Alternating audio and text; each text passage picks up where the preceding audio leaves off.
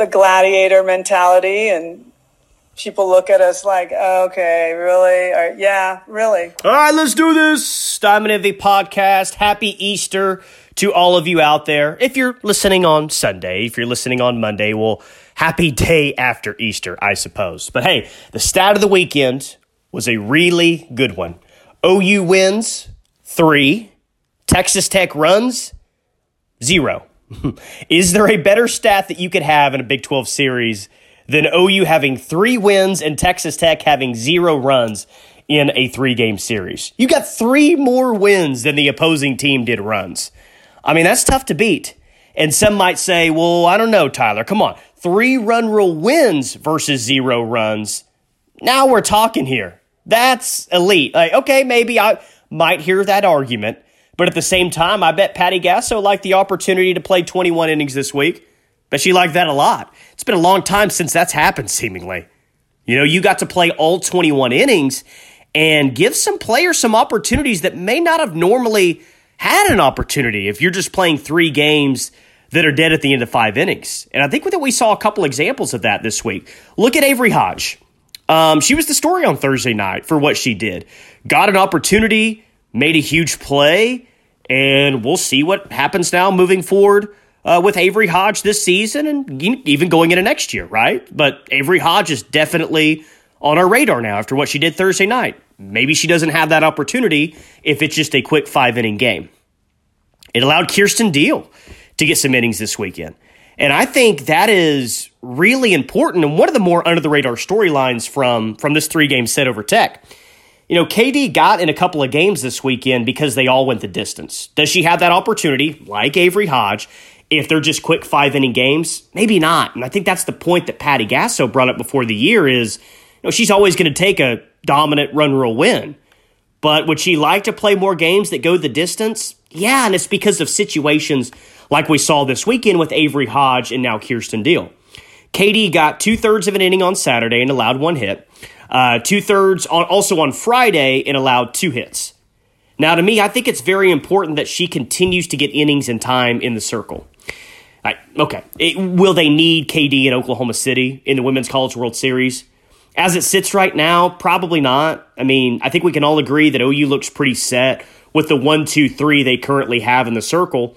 But at the same time, you know, anything can happen, um, especially with Patty Gasso and how she'll sometimes throw someone in an unexpected spot just to see how they react. You know, that could even be in the postseason. So that could be in the cards for Kierston Deal. But, you know, the three aces that you have right now, seemingly that's what you're going to ride throughout the postseason. At least that's kind of, you know, what I'm guessing and how I see it right now.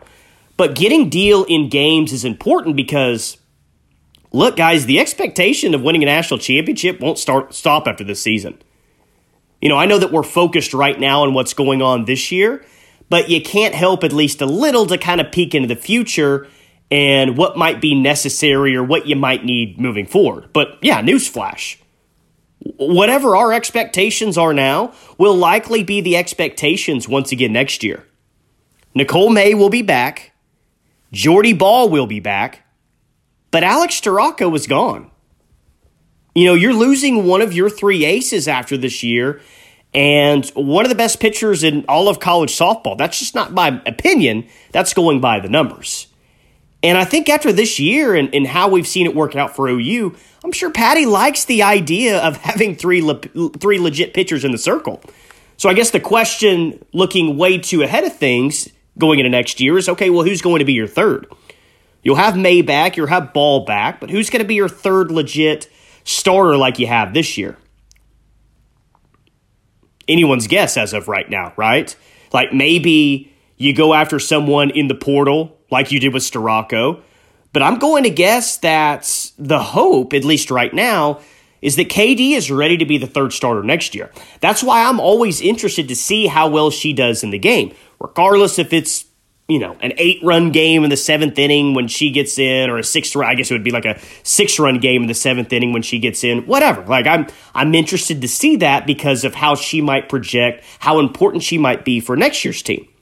And to be fair, like she's not the level of Storako, May, or Bahl, the three aces right now, but at the same time, who is? Like, who is on that level right now?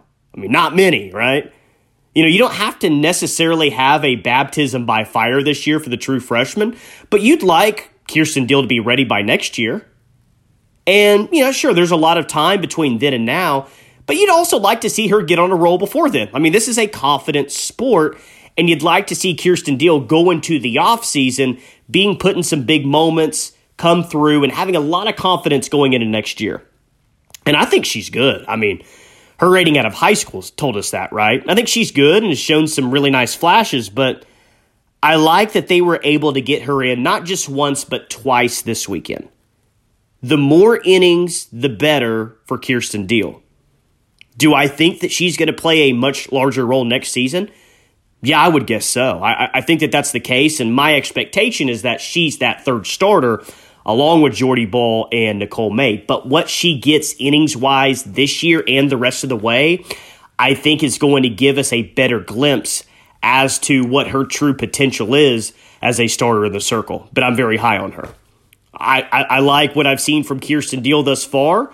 Um, she needs to improve, just like a lot of players. But if she does, she'll absolutely be in that mix next year. And I hope that we see a lot more KD here uh, moving forward.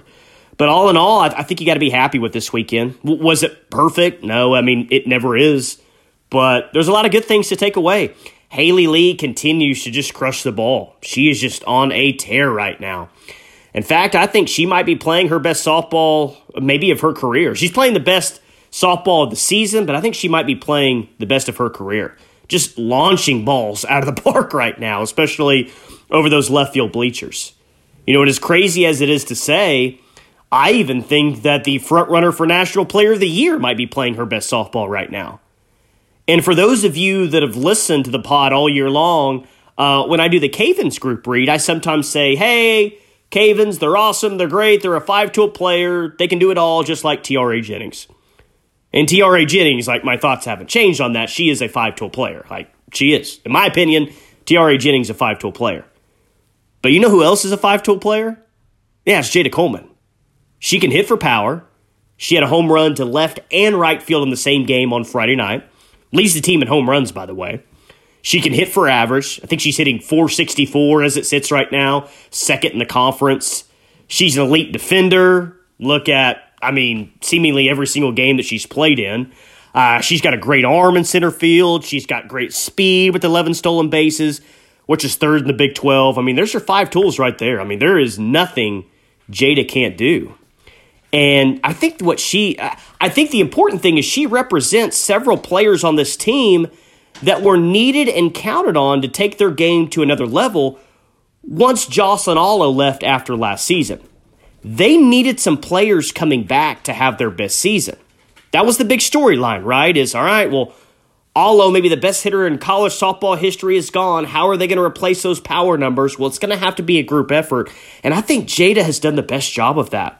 Like, I think she's going to win Player of the Year, and I think that she could go down as the best center fielder in OU softball history. She's on that track right now. I'm not saying that's a guarantee or that she's already there, but if this play continues, and I expect it to, she's going to have a strong case as the best center fielder that this program has ever seen. But there's also been other players um, that are having their best season. I think Alyssa Brito is is is one of those players as well. She was a nice surprise last year came in, won the job in left field, was a very productive player. By the end of the year last year, she was really hitting the ball well. Made a very nice play in the uh, essentially the national championship game against Texas last year. Now she's your everyday third baseman, and she's absolutely crushing the ball. Brito is one of the better third basemen in all of college softball and having her best year.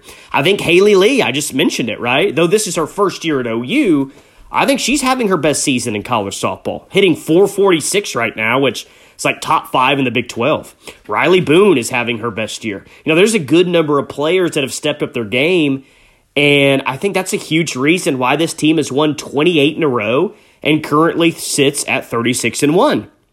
So when I do the Cavens read today, Cavens, five tool players, they can do it all, like Tiare Jennings and like Jayda Coleman, who are both five tool players. But seriously, if you have an emergency repair, 405 uh, really just go to cavensgroup.com honestly that's that's the best way to uh, to get a hold of them uh, they serve all of oklahoma north texas arkansas and kansas i hope you that you don't have an emergency repair But if you do, Cavens Group can do it all. Uh, cavensgroup.com. All right, so let's look. Uh, let's look ahead a little bit. Tough test on Tuesday. No other way to say it. It's going to be a tough test. LSU in Baton Rouge, and my buddy Terry Price, OU softball home run tra- uh, tracker on Twitter. He tempted me a little bit on Sunday morning. He texted me Sunday morning. He said, "Hey, let's go to Baton Rouge on Tuesday." How else am I supposed to respond when someone texts me that on Sunday morning? It sounded like a great idea. Wish I could make that happen and go see uh, OU against a future rival on Tuesday. Unfortunately, I can't make that happen, but I'd love to. But LSU's a good softball team. We, we know it's going to be a tough test. 33 and 7 is LSU on the year, 6 and 6 in SEC play. Uh, we'll see on Monday where they're ranked, but this will likely be a top 15 matchup. I believe they took a two or three from Missouri this past weekend.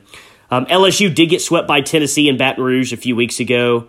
Um, and, and if you if you look at the resume, there's not a lot of good wins to speak of.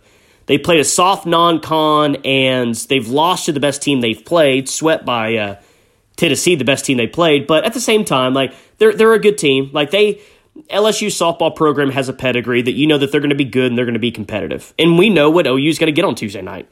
Like, regardless of what the resume says or however they fared up to this point, you're going to get a huge home crowd in Baton Rouge, just like you're going to uh, next weekend in, in Miami of Ohio, just like you got in Ames, just like you got in the West Coast, just like you got in Starkville. I won't be shocked if it's one of the better crowds that LSU has ever had. Like, that's kind of the trend that we've seen this year. Your LSU is going to get a huge home crowd, and their OU is going to get a team looking to get its biggest signature win in several seasons. Like honestly, with the way or like where OU sits currently right now as a program, I don't know if it's that hot of a take to say if LSU beats OU on Tuesday, it'll be one of their bigger wins in program history with where OU sits right now. So it's going to be a tough game. It's going to be a, t- a game that I won't take lightly. I mean, OU I think is the better team.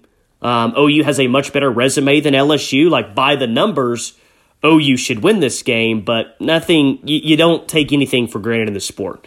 It's going to be a tough road crowd against a team that's going to play one of their better games all year long.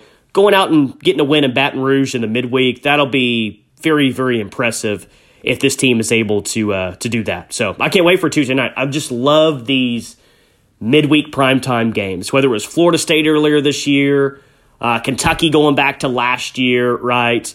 But then just LSU, who you hardly ever see OU play, and bam, it's like on a Tuesday night with nothing else going on. I love that.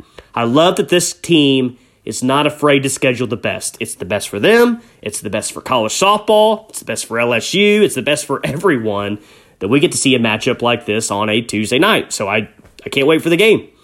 Uh, Seth Oliveris, who was on the uh, podcast on Friday, if you haven't, I went back and listened to that. Go check that out. Uh, he had a good stat. 28 straight wins for OU right now. OU on a 28 game win streak. That leads all of college softball, which is not surprising. The next closest team in terms of consecutive wins right now, Prairie View A&M with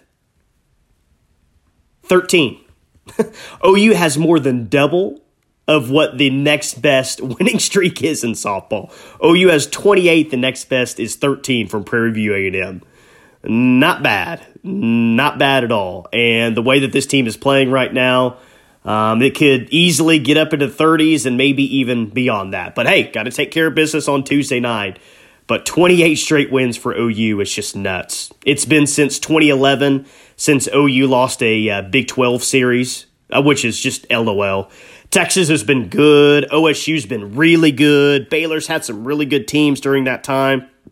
But OU still hasn't lost a conference series in 12 years. That stat gets me every single time. It's just it's just nuts and it's fun uh, looking at some of these stats that the softball team uh, puts out on a consistent basis. 33 and 1 on the season, 6 and 0 in Big 12 play. Uh, they're moving towards an unprecedented 11th consecutive Big 12 regular season title. This is all via OU, by the way, so thanks to them for this.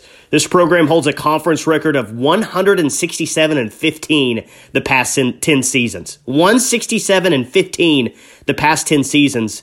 And like I said, they haven't lost a Big 12 series since 2011, winning 50 consecutive conference series. You know who's happy that this weekend is over? You know who is very happy to get to Easter Sunday? How about the Texas Tech softball team? Now, this is the most competitive that they've been in, against OU in several years. I bet they're actually probably pretty happy that they didn't get run ruled in one game. Maybe that in itself, they call this weekend a success. OU's won 30 straight games now over Texas Tech and 10 consecutive series dating back to a two game split back in 2011. So the numbers are gaudy, they're impressive, they're a lot of fun to read. Uh, but the most important thing is, I think this team just continues to play at a consistent level. No, it's not perfect every single game, but game in and game out, we see really good hitting, really good pitching. Defensively, they're really, really good right now. We talked about that on Friday. I just like the way that this team is trending right now. And no, I don't think that they're playing their best softball of the year. I will continue to go with the trend that we've seen the past several years, which is if you think they're playing well now, wait until the postseason. Like how many times have we seen that, right? Like all of a sudden in the postseason, you you have one, two, three, maybe even more players emerge and really start to play their best softball.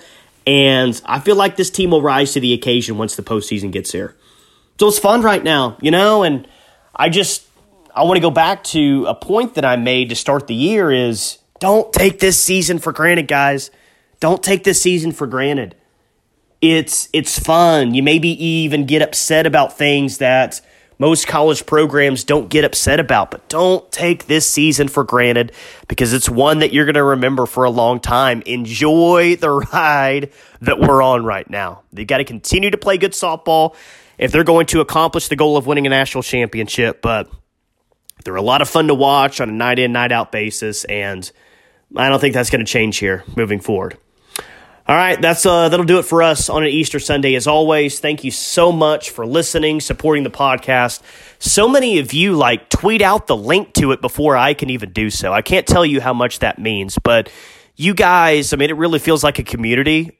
And Seth and I were talking about this on Friday. Like the OU softball like Twitter community, like that's a real thing on social media, and so many of you are a part of that. So thank you for supporting this podcast. Thank you for supporting each other, and I love the amount of fun that you guys have every single game, putting out crazy stats, um, just just all of it. It's it's um it's a lot of fun to be a part of for sure. So we'll, we'll talk to you on uh, later this week.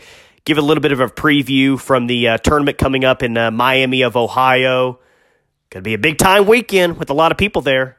Loyal listener Jessica Bame, uh, she only called about 97 times to try to get tickets, and she was one of the lucky few that did. But it's going to be a, uh, another big time show uh, up there in the state of Ohio. We'll talk to you later this week. This is the Diamond Envy podcast. I'm your host, Tyler McComas. Tell a friend, give us five stars, leave a nice comment. Anything and everything helps. Appreciate Cavens Group for being the title sponsor. We'll talk to you soon, right here on the Diamond Envy podcast.